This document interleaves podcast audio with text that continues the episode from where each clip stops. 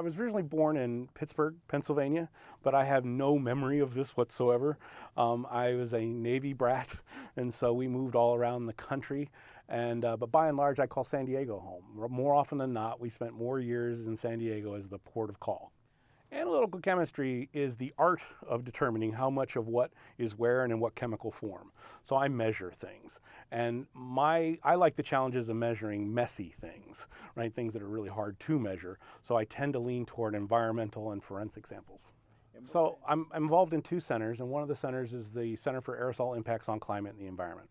And the impact that aerosols have on our global models is really uncertain. And so a lot of the uncertainty about our predictions for future temperatures of the Earth are tied up in our uncertainty of these aerosols. And these aerosols impact the size of the droplets that form for clouds, and that makes the clouds brighter or darker. But if they're brighter and they persist longer, they reflect more energy back to space.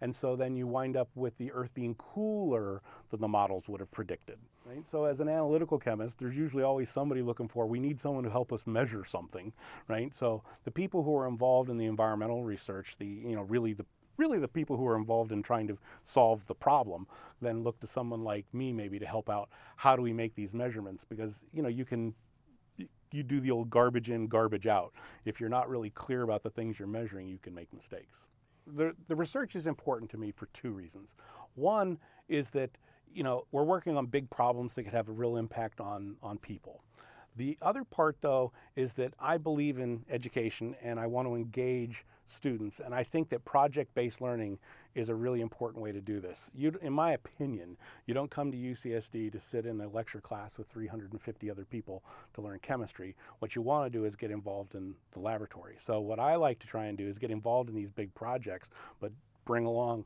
undergraduate and graduate students and, and train them all up and get them all as excited about science as I am education has played a big role in my life. It's really changed the arc of my life from, from where I grew up. And so I want to provide that opportunity for everybody else. In particular, STEM has the unique social mobility that at UCSD, for example, we take kids from the lowest one fifth of the socioeconomic bracket, and through their study of STEM, they move to the upper one fifth of the socioeconomic bracket. I think that's a great, game changer. The other part is that we have the privilege at the university of doing stuff that we like to do with other people's money.